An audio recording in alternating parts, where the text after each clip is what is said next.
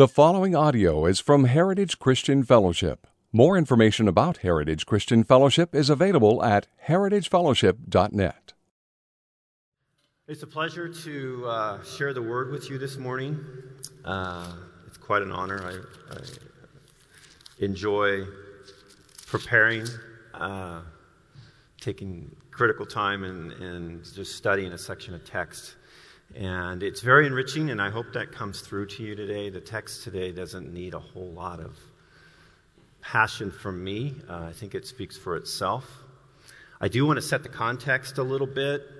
As you guys know, uh, if you've been here for a while, as, as Mark has been taught, uh, the author, Mark, uses contrasts. And he didn't have to make the contrasts up. The gospel, by its nature and the time that he's talking about, is full of irony and it's full of contrasts. But he specifically uses it as a literary technique to emphasize things, and today is no different. Um, what we're going to emphasize today will be made clear as we go through the text, but I think it's important that we read a section of the Old Testament from Isaiah to really set the context of the overarching passage from, from Jesus' perspective. We're going to cover three different pericopes, and in some regards, they're not necessarily linked, in other ways, they are. And so, if you needed a title for this, I would say the first will become last. Um, it's going to be a kingdom oriented text. Uh, and I think that's the, the overall intent of Mark. Matthew, Luke spend chapters and chapters discussing the, the gospel or the, the kingdom of God and trying to explain it. Mark, in conciseness, takes about a chapter and a half. And so uh, we're right in the middle of chapter 10, or we're near the, or I guess we're ending chapter 10. And half of chapter 9 and chapter 10 is really where he focuses on the kingdom of God. And one of the primary um, summary statements of the kingdom can be said the first will be last, and the last will be first. And so, with that, let me pray. Father, we thank you for this time. We thank you for this church. You have been faithful to heritage, and you are faithful to heritage. We we thank you for keeping us here. We thank you for the opportunity to serve this community.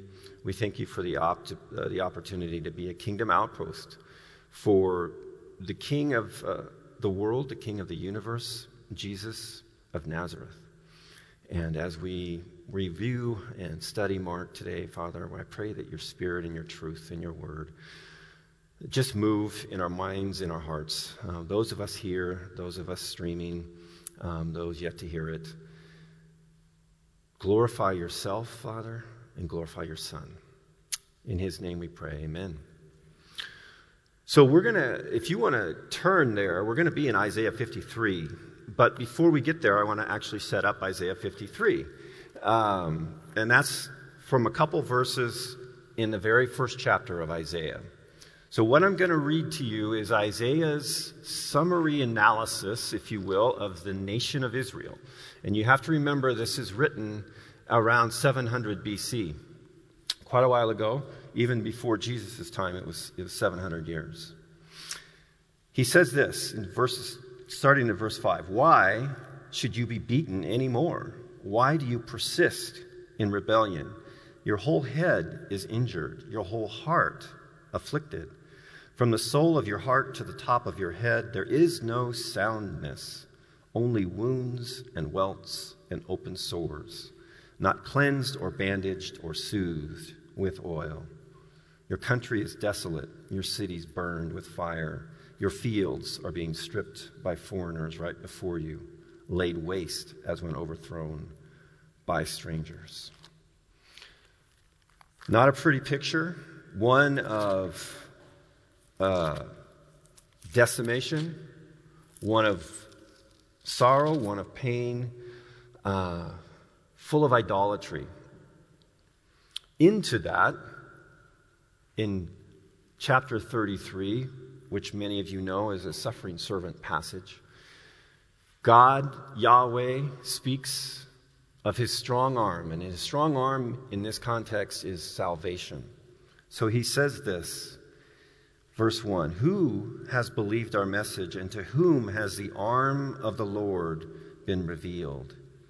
He, this would be the suffering servant, grew up before him like a tender shoot and like a root out of dry ground. He had no beauty or majesty to attract us to him, nothing in his appearance that we should desire him. He was despised and rejected by men, a man of sorrows and familiar with suffering. Like one who, from whom men hide their faces, he was despised, and we esteemed him not. Surely he took up our infirmities and carried our sorrows, yet we considered him stricken by God, smitten by him, and afflicted. But he was pierced for our transgressions, he was crushed for our iniquities. The punishment that brought us peace was upon him, and by his wounds we are healed. We all, like sheep, have gone astray. Each one of us has turned to his own way, and the Lord has laid on him the iniquity of us all. Let me pause there. And that's just as true today as it was 700 BC. Each one of us has gone astray. Each one of us is autonomous. We serve our own needs, we serve and rule ourselves. Let me skip ahead to verse 10. Yet it was the Lord's will to crush him and cause him to suffer. And though the Lord makes his life a guilt offering, he will see his offspring and prolong his days, and the will of the Lord will prosper in his hand. After the suffering of his soul, he will see the light of life and be satisfied. By his knowledge, my righteous servant will justify many and he will bear their iniquities. Therefore, I will give him a portion among the great, and he will divide the spoils with the strong, because he poured out his life unto death and was numbered with the transgressors. For he bore the sin of many and made intercession for the transgressors. He was a substitute. That's going to come out today in our text so now let's go flip over to Mark 10. We're going to be in verses 32 through 30, uh, 52, sorry. And it's going to be important um, that we have that as the backdrop because what's, what Mark is going to lay out is the, how do I say this kindly? The, the lack of understanding of this by the, on the part of the disciples, they don't get this, what we just read. They did not, even though they understood Isaiah and they had uh, access to these scriptures, they did not understand that Jesus was a suffering servant. They completely got the fact that he was a Messiah. Matter of fact, they were all ready for that. They missed this part of it, though. And so, what it comes down to is they didn't understand his kingdom. And I think today we have that same issue. So we're going to get into all that. Um, enough with the introduction. Let's start reading. We're going to read, I'm going to read a pericope and then I'm going to teach through it and then I'll read the next one, okay? So bear with me. Verse 32 through 34. They were on their way up to Jerusalem with Jesus leading the way, and the disciples were astonished, while those who followed were afraid. Again, he took the twelve aside and told them what was going to happen. We are going up to Jerusalem, he said, and the Son of Man will be betrayed to the chief priests and teachers of the law, and they will condemn him to death and will hand him over to the Gentiles, who will mock him and spit on him and flog him and kill him. Three days later, he will rise. So let's look at that in a little bit of detail. What is this idea of them being astonished and afraid? Well, you have the disciples, they're on their way, they know uh, they've left Galilee, they're going down towards Jericho on their way up to Jerusalem. Um, Jerusalem is the goal, it's, it's the, the end, so to speak, it's Passover. Um, this is the third time Jesus will have said he's going to die. This is what's called the third passion statement of Jesus. And we find in Luke, uh, who gives a parallel account of this, I'll just read, read to you what Luke says right after that. Verse 34 The disciples did not understand any of this, its meaning was hidden from them, and they did not know what he was talking about. So, three strikes and you're out type rule, right? This is the third time. He gives more information each time. This is even more humiliating in the sense that for a Jew, to be killed by the Jews is bad enough. To be killed by the Gentiles is humiliation at its worst. And by the Gentiles here, he means Rome. And so Jesus has this at the forefront of his mind.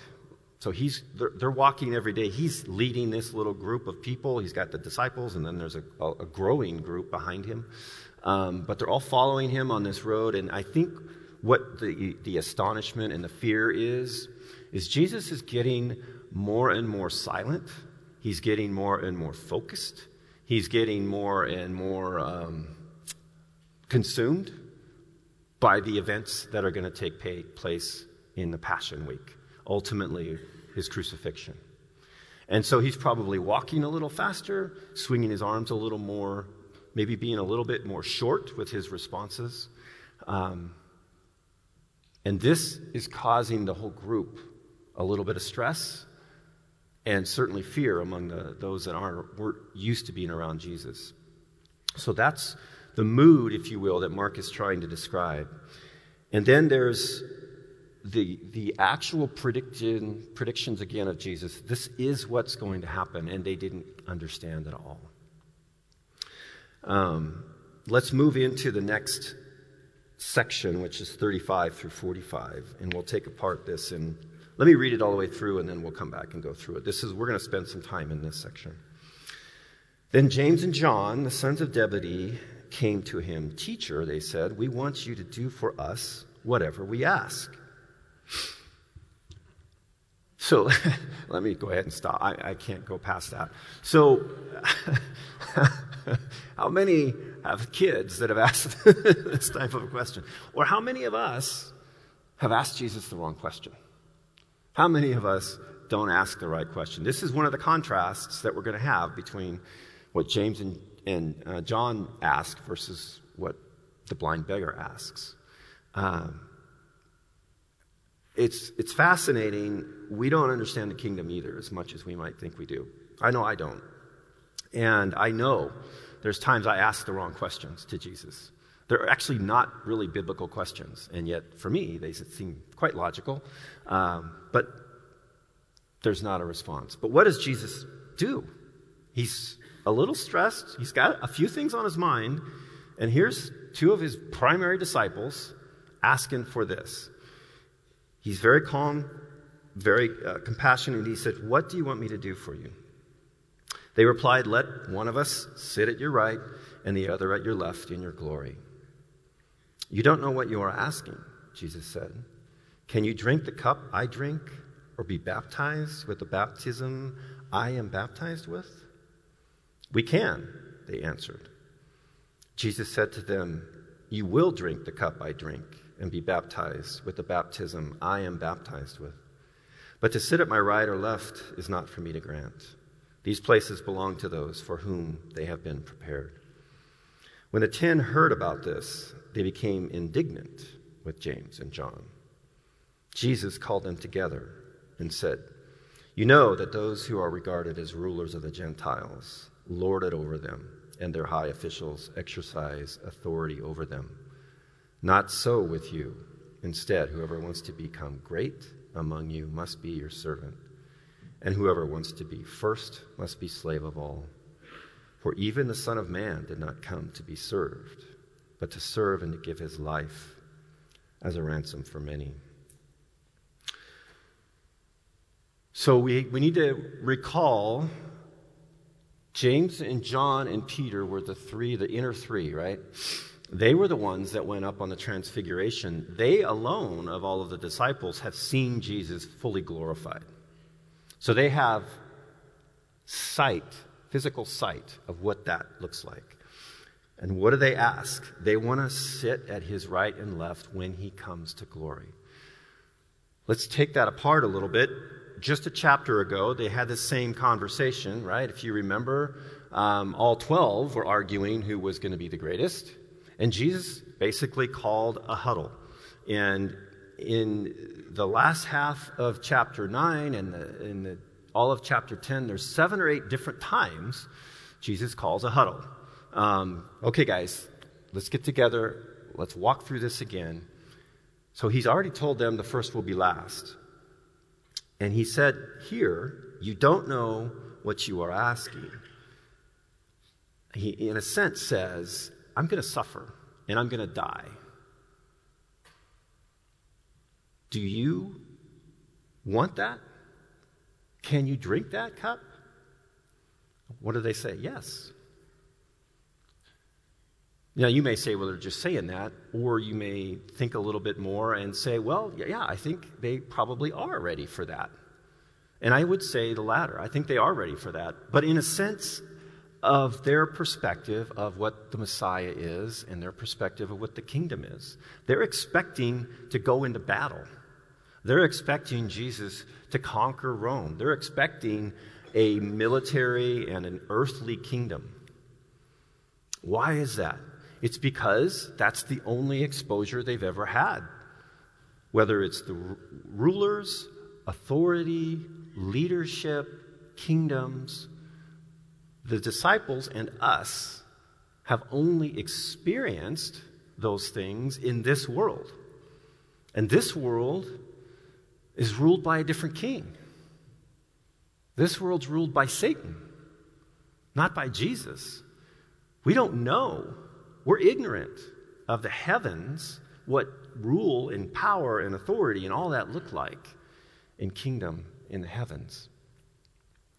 So they naturally, just as we would have if we were in their position, assume they're going to go to battle and they're ready to die. They're ready to follow Jesus. Jesus will be the general, they will be their, his, his colonels and majors and, and walk behind him and die with him. They're ready for that. So, so kudos to James and John on the one hand for believing that Jesus truly is the Messiah. They got that right. And they're, they're committed. But boy, did they miss the, the whole idea of what Jesus was about. And that's the contrast that we're going to have with the blind, the blind beggar. So what? Jesus, they, they say, yes, we can. And what does Jesus say? He says, Yes, you're right. You will die. You will suffer. But they still don't get it. And then the brothers, the other disciples, find out, and they also get mad with James and John, and showing, in my opinion, and in others, that they too felt the exact same way that James and John did. So all 12 disciples felt this way. They had a total ignorance of this whole suffering servant thing, of this whole idea of an inverted kingdom that Jesus was launching. Jesus was about to exercise his full kingdom reign, in a sense. Already here, not yet. But it wasn't anything that the disciples thought it was. So, Verse 41 When the ten heard about this, they became indignant and James and John, with James and John. Jesus says, All right, guys, let's get together again. This time he goes into a little bit more depth. And if we can pull up that first PowerPoint slide,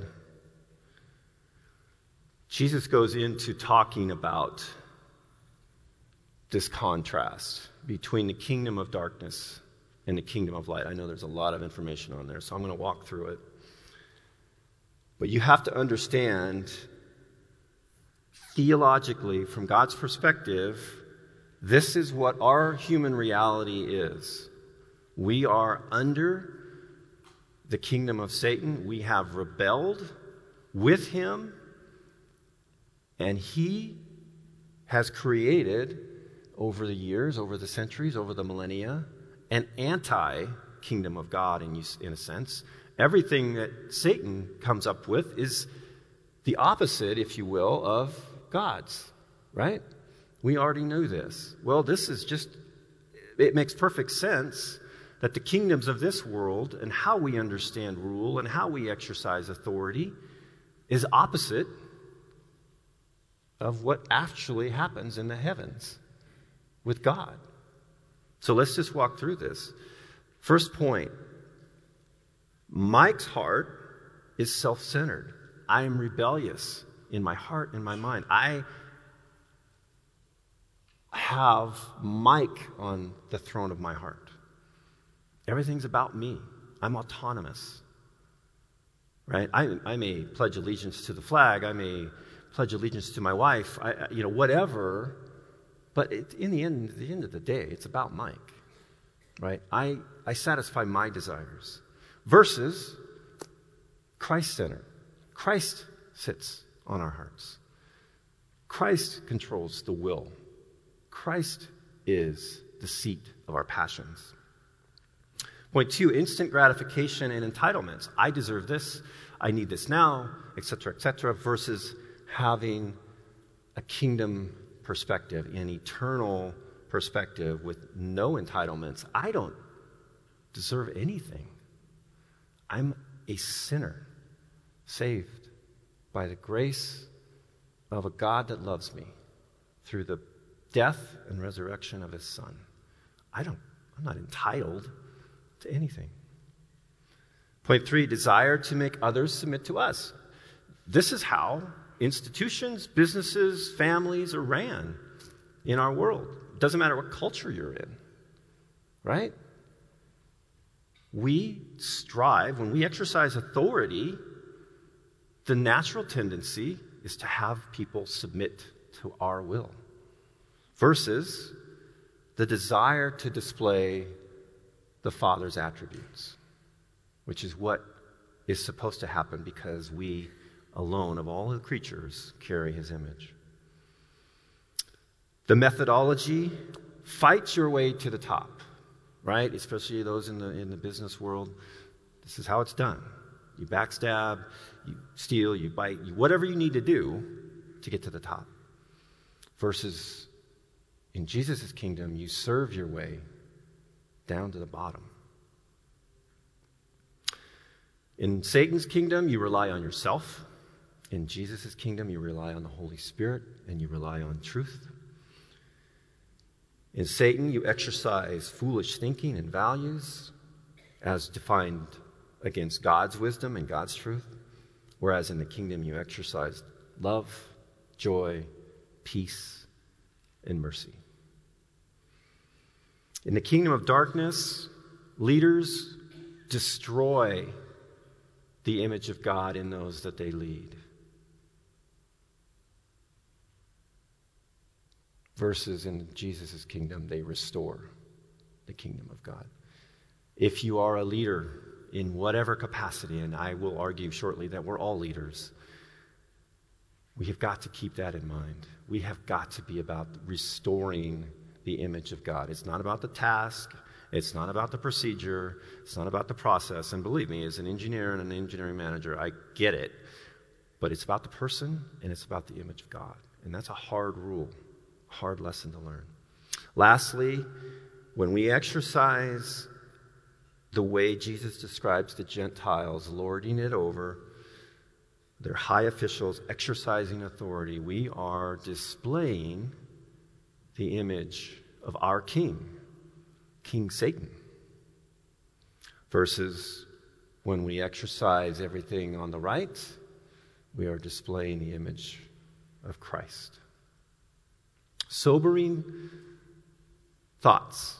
The disciples didn't get any of this. And all of us, I would argue, need to learn this again. And we need to have it brought up to us again and again. For me, just sitting down and doing this was a great exercise a very humbling exercise because I see my errors as I'm putting these things down in the various roles that I carry. But it's true, we, we have to fight our nature because our nature draws us to the kingdom of Satan because that's what we learned. And we have to deconstruct, we have to unlearn all of that stuff and replace it with the kingdom of light. And that's where the Holy Spirit, that's where this, this is where Bible studies, all of that comes into play. But it's a lifelong process.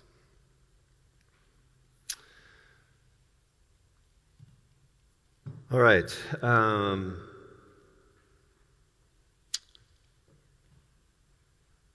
I'm going to spend a little bit more time on verse 45 uh, later. So we're going to have communion after I get done talking to you guys, and I want to come back to that verse. Um, it's, in a sense, if you know John 3:16, you should know this verse. This is the heart of the gospel. So we're going to come back and use that to launch us into communion. So if you think I'm skipping over and I'm not, I'm coming back. All right. Um, verse 46. Then they came to Jericho as Jesus and his disciples, together with a large crowd, were leaving the city. A blind man, Bartimaeus, that is, son of Timaeus, was sitting by the roadside begging. When he heard that it was Jesus of Nazareth, he began to shout, Jesus, son of David, have mercy on me. Many rebuked him and told him to be quiet, but he shouted all the more, Son of David, have mercy on me. Jesus stopped and said, Call him. So they called to the blind man, Cheer up, or take heart. On your feet, he's calling you. Throwing his cloak aside, he jumped to his feet and came to Jesus. What do you want me to do for you? Jesus said. The blind man said, Rabbi, I want to see. Go, said Jesus, your faith has healed you. Immediately, he received his sight and followed Jesus along the road. So, first, I want to make a, a comment uh, about the fickle followers. Um, those of you that have been in the church any length of time know you're going to get hurt by we Christians. We are broken, and um, we apologize. We fickle. Here, here this, this, this group that's following Jesus continues to grow. And it's probably growing because it's getting closer and closer to both the time and the place of Jerusalem. So everybody in this whole region would go up this same road to through Jericho on up to uh, Jerusalem. And at this point, they're about 15 miles away. So it's all uphill. They're down basically at the River Jordan, and they have to go up to the ridge top of Jerusalem. But it's growing group, and what do they do?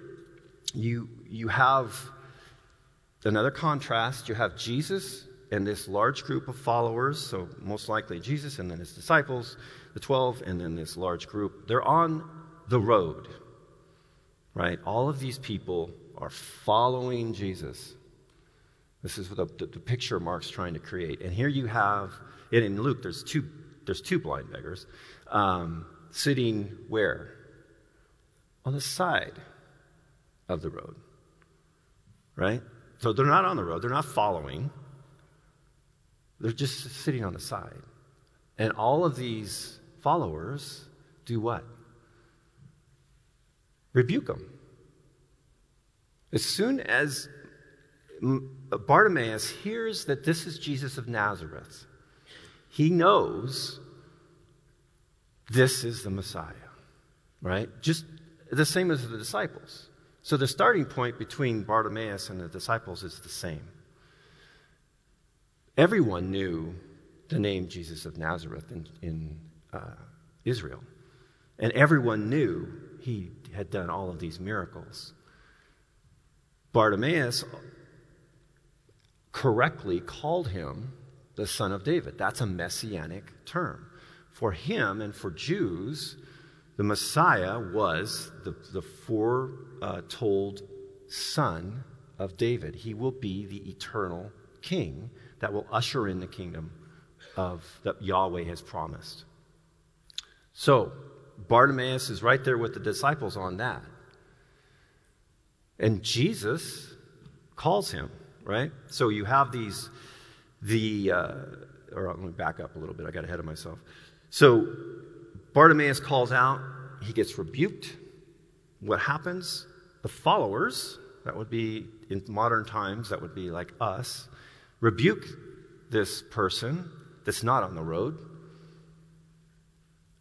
And then what happens? It just causes Bartimaeus to yell all the louder Son of David, have mercy on me. Jesus hears this. It penetrates through the rebuking and says, Call him. And instantly, the fickle followers flip based on the authority that Jesus says, No, bring this person to me.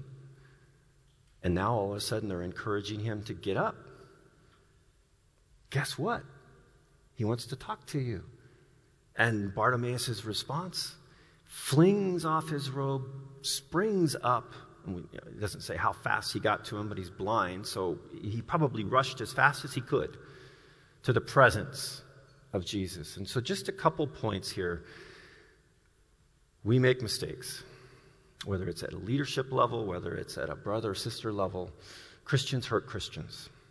And we don't necessarily exhibit the kingdom ethics, values all the time, 100%. So take heart, have courage in that.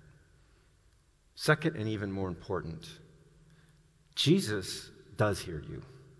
Whether the church hears you or not, whether your brother or sister hears you or not, Jesus not only hears you, he will make an appointment with you.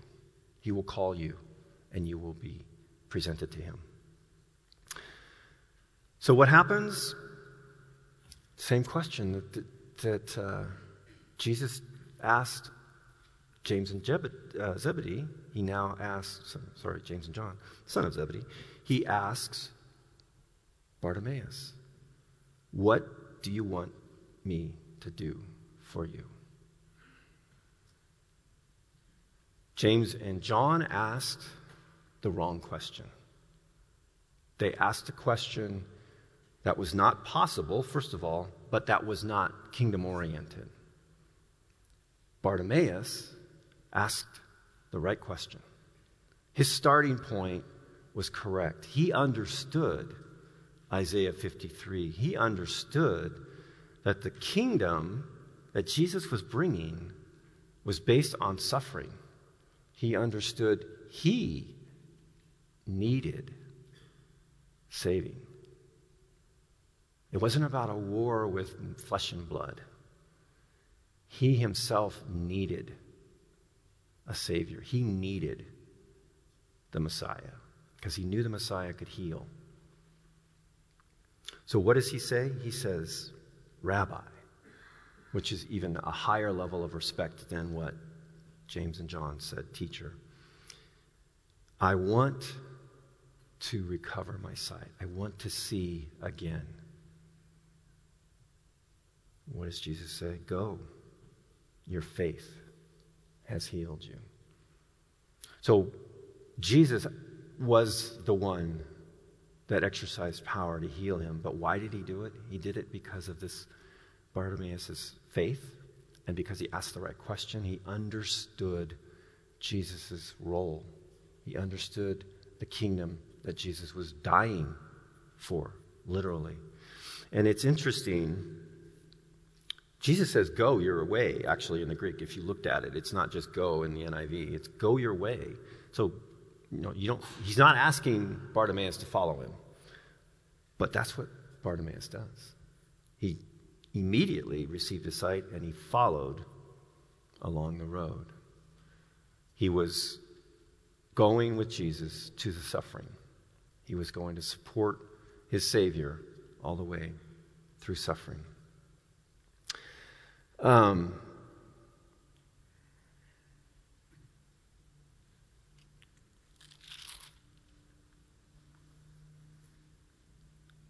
how much time do I have? Ten minutes. Okay, so uh, Let's go to the next slide, number two.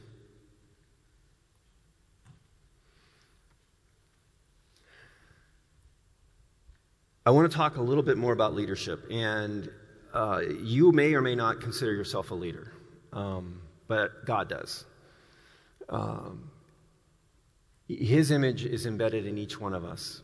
And our call as Christians is to do the good works with which He has prepared us to do. And we are to be a fragrance. We are to be a sacrifice and we are to be a fragrance, as 2 Corinthians 5 talks about. We're either going to be a beautiful smelling fragrance to those uh, that desire life, or a rotten smelling fragrance to those that seek death. And that is a measure of what kingdom you're in. Are you in the kingdom of darkness or are you in the kingdom of life? But if you define leadership as influence, every Christian has got to be a leader.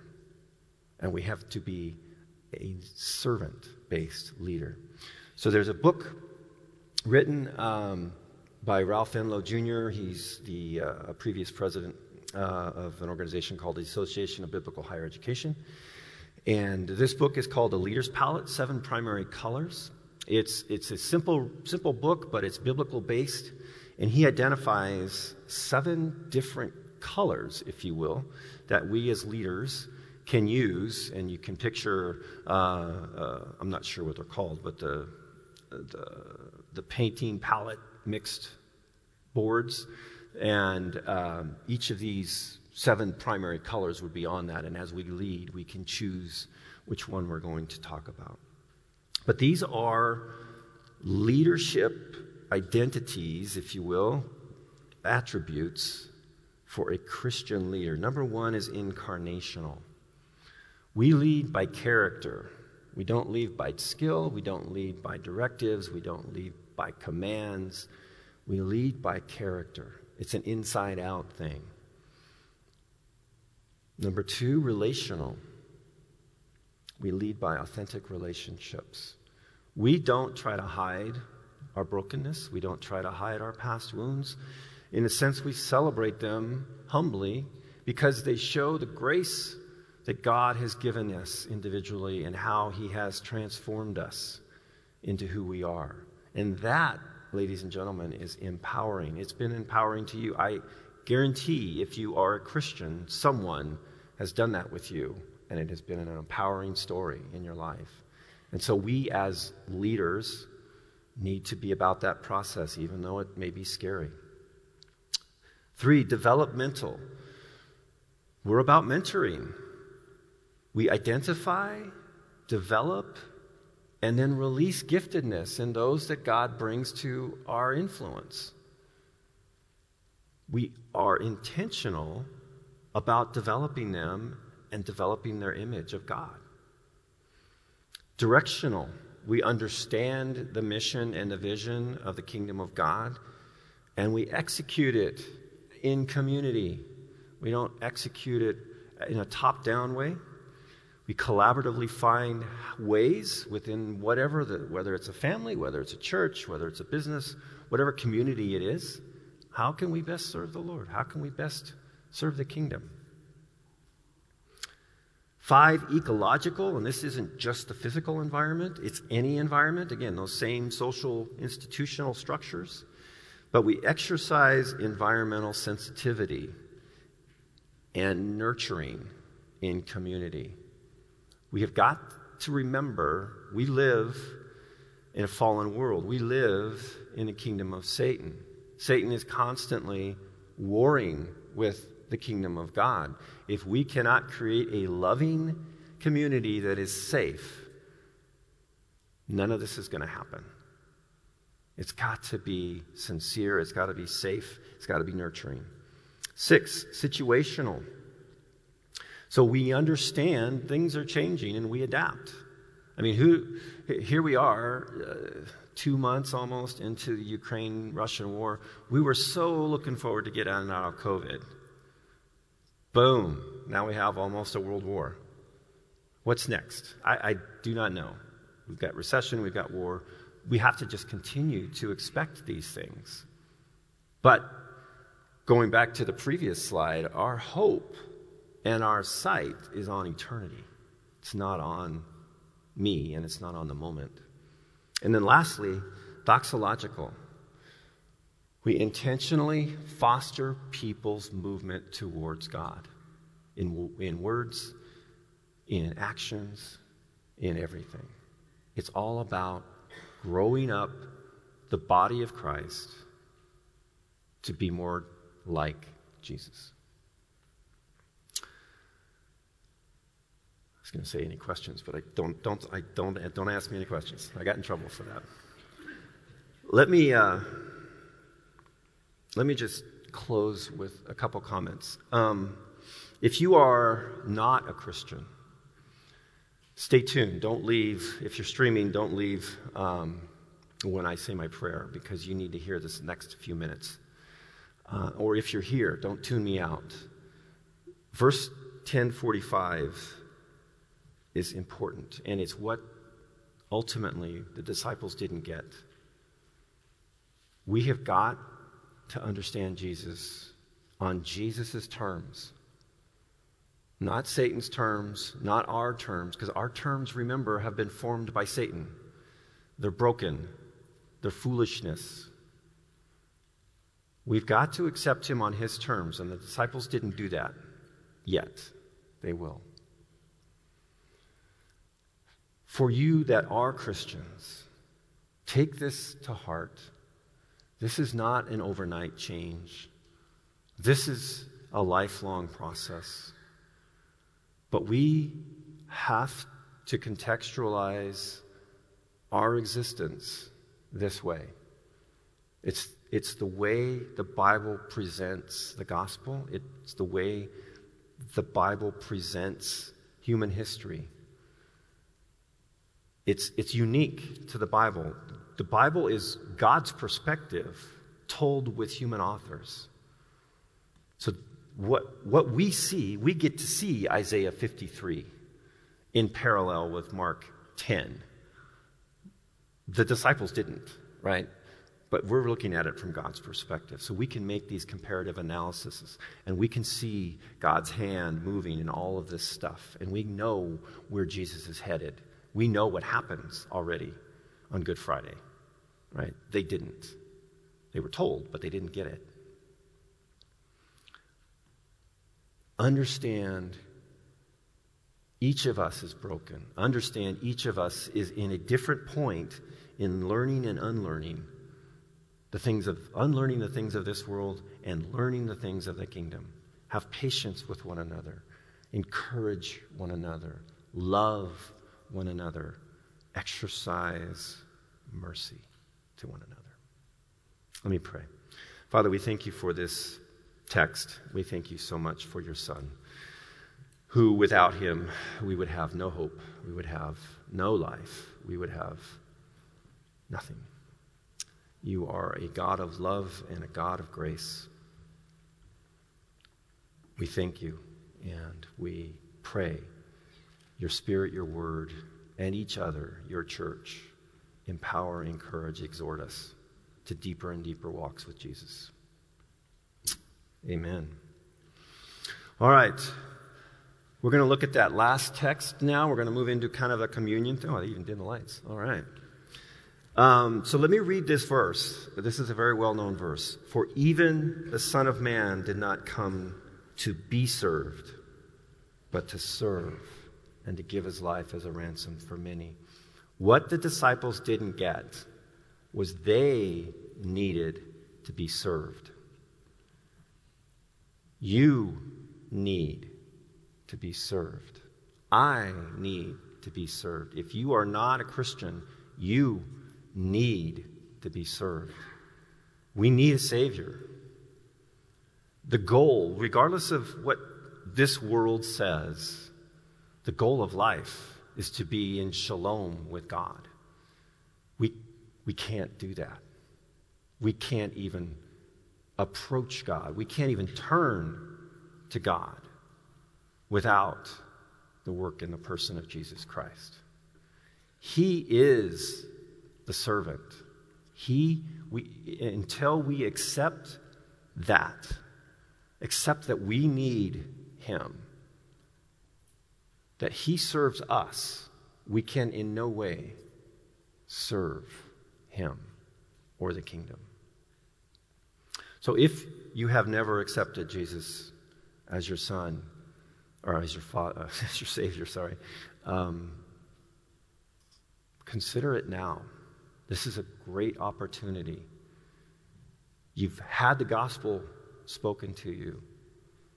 You are not with walking with God. In, in this time, spirituality was, was a given. Everyone believed in some God. Today, it's totally different. God is not even talked about. We've, we've eliminated him from our, from our culture. For those of you that are saved, praise God. Praise God that you understood you needed a Savior. And as we prepare for communion, cleanse your hearts, confess your sins. We all need Jesus. He and He alone took our sins, my sins, your sins, the disciples' sins, the world's sins. And He was the sacrifice that God put them on. It's called substitutionary atonement, if you want the theological term. This is what ransom for many, in a sense. Can we go to the next slide? Ransom for many, the word ransom in the Greek means it's related to slavery. And it's a transaction where a slave is bought back. So in the time of the New Testament, you could go into slavery, into debt. Say I wanted to buy a new ox. I could make an agreement with the owner that I would basically be a slave to him for whatever period of time to earn off the money that the ox cost. Does that make sense? Well, we were enslaved to sin. We are enslaved to sin until we allow Jesus to serve us. Without his service, without his ransom, his sacrifice, we won't be free from that, from that debt. With Jesus, he intentionally gives his life for you. And not just intentionally, he willingly gives his life for you. Anyone who sins is a slave to sin. John 8.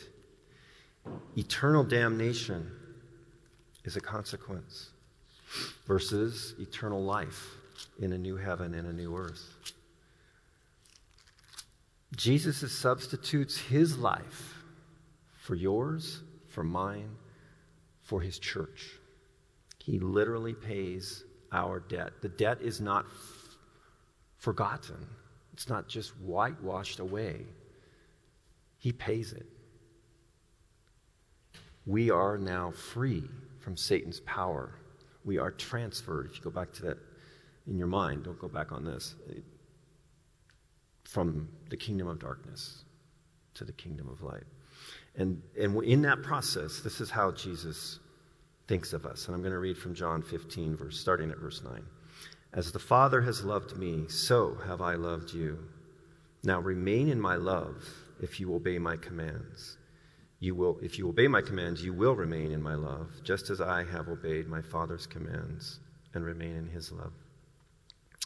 I have told you this so that you know my joy may be in you and that your joy may be complete. My command is this love each other as I have loved you.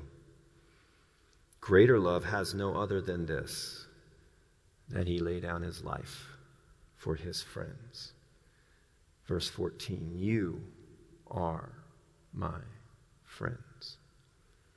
If you do what I command, I no longer call you servants because a servant does not know his master's business. Instead, I have called you friends, for everything that I learned from my Father I have made known to you. You did not choose me, but I chose you and appointed you to go and bear fruit, fruit that will last.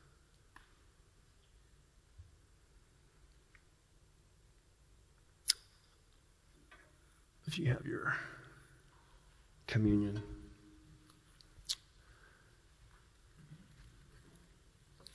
just a little bit later in that in that book of John, they're going to have communion. And this is a, it's called a covenant. Um, it's called a rite where we as Christians exercise on a regular basis the death and the resurrection of our Son, our Lord Jesus Christ. And it's in memory. It's, it's a thoughtful um, process where we review all of the stuff that we were just talking about. Uh, we review the gospel. We review our place in it. We review our place in the kingdom. And we, we exercise humbleness and servanthood, realizing what God's grace has done to us through his Son. So I'm going to walk us through it, and um, I would encourage you to, to pray amongst yourself as we do this. But on this night that he was betrayed, he took bread, and when he had given thanks, he broke it and gave it to his disciples and said, Take, eat. This is my body broken for you. Take the bread.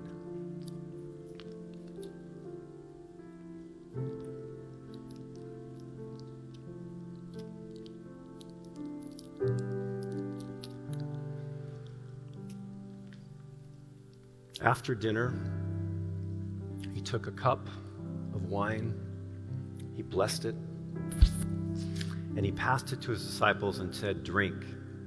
This is the, the blood of the new covenant, which I have instigated. Drink this in remembrance of me. Drink.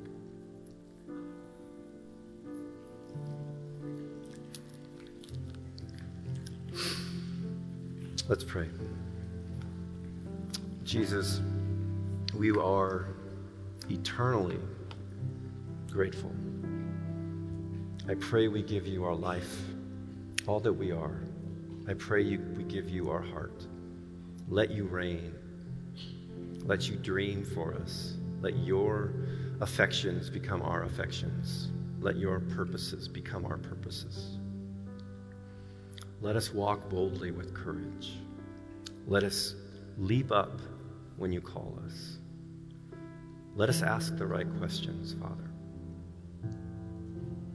Let us serve humbly and with truth, in honor and for the purpose of our Lord and Savior, Jesus Christ.